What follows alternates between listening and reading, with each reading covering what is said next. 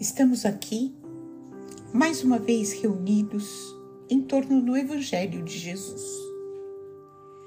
Vamos nos preparando, serenando nossa mente, buscando uma posição confortável.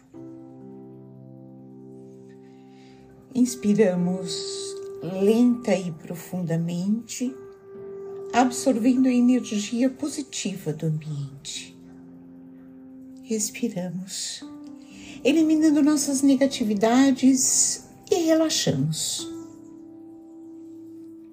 Inspiramos, expiramos e relaxamos mais. Vamos nos concentrando no nosso ambiente, nos sintonizando com os amigos espirituais que já estão aqui presentes e que darão sustentação ao nosso Evangelho nós nos irmanamos física e espiritualmente num mesmo ideal, o bem maior. Saudamos aos nossos mentores individuais, agradecendo o amparo que recebemos. Saudamos as equipes de higienização, proteção e defesa de ambientes. Vamos acompanhando mentalmente essas equipes que percorrem cada cômodo das nossas casas, limpando paredes, tetos e chão. Removendo todas as negatividades, queimando os miasmas, desfazendo as formas pensamento. Nos ligamos em seguida ao mentor do nosso lar e aos mentores responsáveis pelo nosso evangelho e suas equipes, agradecendo todo o auxílio e fortalecimento que recebemos a cada semana. E dessa forma, chegamos aos planos de Ricardo e os cruzados, sempre atentos à segurança e guarda de, das nossas casas. Pedimos que eles reforcem essa segurança. E acompanhados por esses soldados, vamos até os planos dourados de Ismael o anjo tutelar do Brasil, cuja missão é a evangelização do povo brasileiro. Nos colocamos à sua disposição para auxiliá-lo nessa difícil tarefa. Ismael nos acompanha até os planos de nossa irmã Maria de Magdala, exemplo maior de reforma interior.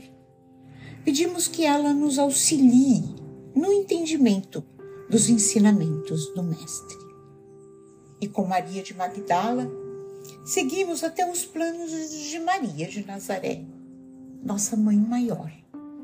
Maria nos recebe e nos envolve em seu manto azul de luz. Pedimos que dulcifique os nossos corações, aumentando assim a nossa capacidade de amar e perdoar. Maria nos convida para irmos ao encontro do Mestre Jesus. Ele já nos aguarda Agradecemos pelos seus ensinamentos. Pedimos que esteja sempre ao nosso lado. Pedimos as suas bênçãos e ele nos convida para irmos até o Pai Celestial, através da prece que ele mesmo nos ensinou. Pai nosso, que estás nos céus, santificado seja o teu nome. Venha o teu reino Seja feita a tua vontade, como no céu, também sobre a terra. O pão nosso diário dá-nos hoje. Perdoa-nos nossas dívidas, como também perdoamos nossos devedores. E não nos introduzes em tentação, mas livrai-nos do mal. Que assim seja, graças a Deus.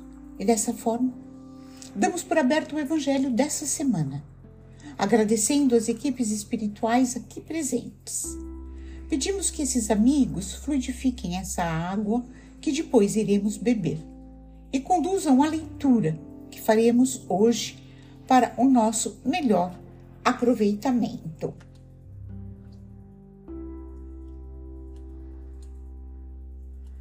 Estamos lendo o capítulo 7 do Evangelho de Marcos e hoje chegamos ao relato final deste capítulo. É um relato que se intitula Cura de um surdo gago na Galileia. E ele começa no versículo 31. Esse relato só está presente no Evangelho de Marcos. Nós não encontramos esse relato em outros evangelhos. Então começa da seguinte forma: novamente, saindo dos territórios de Tiro, veio por Sidom ao mar da Galileia, em meio ao território de Decápole, e trazem-lhe um surdo e gago, e rogam-lhe que lhe imponha a mão. Apartando-o da turba, em particular lançou os seus dedos nos ouvidos dele, após cuspir, tocou com a saliva a língua dele. Levantando os olhos para o céu, suspirou e lhe diz: Afetar, que é abre-te. E imediatamente os seus ouvidos foram abertos, a ligadura da língua foi solta e falava retamente. Ordenou-lhes que a ninguém dissesse. Porém, quanto mais ordenava, mais abundantemente proclamava. E maravilhavam-se sobremaneira, dizendo: Ele fez todas as coisas bem, faz os surdos ouvirem e os mudos falarem.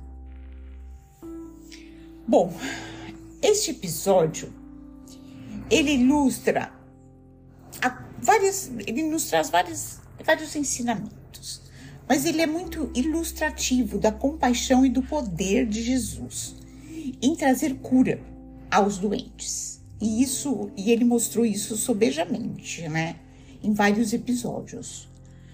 Algumas lições que nós podemos extrair deste trecho são: é, Jesus ele atende ao pedido das pessoas que trouxeram o surdo e o tratou com cuidado e compaixão. Ele leva o, o, o surdo, o assistido, para um lugar tranquilo, afastado da multidão. O método de cura que Jesus usa, embora incomum para nós, é demonstrativo do seu poder sobre as limitações humanas. Ele demonstrou claramente que ele não está limitado pelas formas convencionais de cura. Jesus pediu que o milagre não fosse divulgado, mas as pessoas não conseguiram conter a sua admiração e espalharam a notícia. Isso ressalta como é difícil para as pessoas manterem silêncio sobre um milagre tão notável. Nós sabemos muito bem disso, nós ainda sabemos muito bem disso, né? Porque às vezes não há nem milagre e ele nem é notável, mas a gente tem muita dificuldade de guardar qualquer coisa que alguém nos conta e que pede que não seja divulgado, né? Parece que fica assim, a gente fica se coçando, né? Para encontrar alguém e contar. É, então, nós ainda temos muito essa dificuldade hoje. As pessoas ficaram maravilhadas com o que Jesus fez. Elas reconheceram a grandeza do seu poder e a habilidade de fazer o que parecia impossível. Esses ensinamentos, eles nos lembram da compaixão, do poder e da autoridade de Jesus e também é um desafio para nós treinarmos a nossa obediência, mesmo quando isso ainda é difícil, ou principalmente quando isso é, pode ser difícil para nós. E com essas reflexões, nós podemos nos prepararmos para encerrarmos o nosso Evangelho. Para isso, vamos voltando à sintonia do início. Vamos nos aquietando, deixando que um sentimento de gratidão invada todo o nosso ser. Procuramos dentro de nós o que temos de melhor, a melhor emoção, o melhor sentimento para vibrarmos pelo bem universal, pela paz na terra e boa vontade no coração de todos os homens. Vibremos pelo Evangelho para que ele seja norma de conduta para toda a humanidade. Vibremos pelo Brasil, seu povo e seus dirigentes. Vibremos por todos os sofredores, encarnados e desencarnados. Vibremos por todos os lares da terra, em especial por aqueles que encontram-se em desarmonia, que possam ser assistidos. Vibremos pelos que nesse momento encontram-se num leito de hospital, para que se recuperem com o auxílio das equipes do Dr. Bezerra de Menezes. Vibremos em prol daqueles que se cegam pelas guerras. Que o Cristo Sol os ilumine. Vibremos pelos nossos irmãos desencarnados que chegam ao plano espiritual que eles possam ser acolhidos, conduzidos às câmaras de refazimento, orientados e esclarecidos, até que estejam prontos para se apresentarem a Jesus. Vibremos pelos nossos familiares, parentes e amigos. E vamos deixar em aberto uma vibração para que o plano espiritual a utilize, onde ela for mais necessária e vamos pedir licença ao Pai para vibrarmos por nós mesmos, para que se cumpra em nós a Sua vontade. Vamos agradecendo as equipes espirituais aqui presentes, pedindo licença para encerrarmos o nosso Evangelho com a prece que Jesus nos ensinou. Pai nosso que estás nos céus, santificado seja o teu nome venha o teu reino. Seja feita a tua vontade, como no céu, também sobre a terra. O pão nosso diário dá-nos hoje. Perdoa-nos nossas dívidas, como também perdoamos nossos devedores. E não nos introduzas em tentação, mas livrai-nos do mal. Que assim seja. Graças a Deus. E com o convite de refletirmos sobre os ensinamentos desse trecho do Evangelho. Vamos nos despedindo mais uma semana e eu deixo um abraço fraterno a cada um de vocês.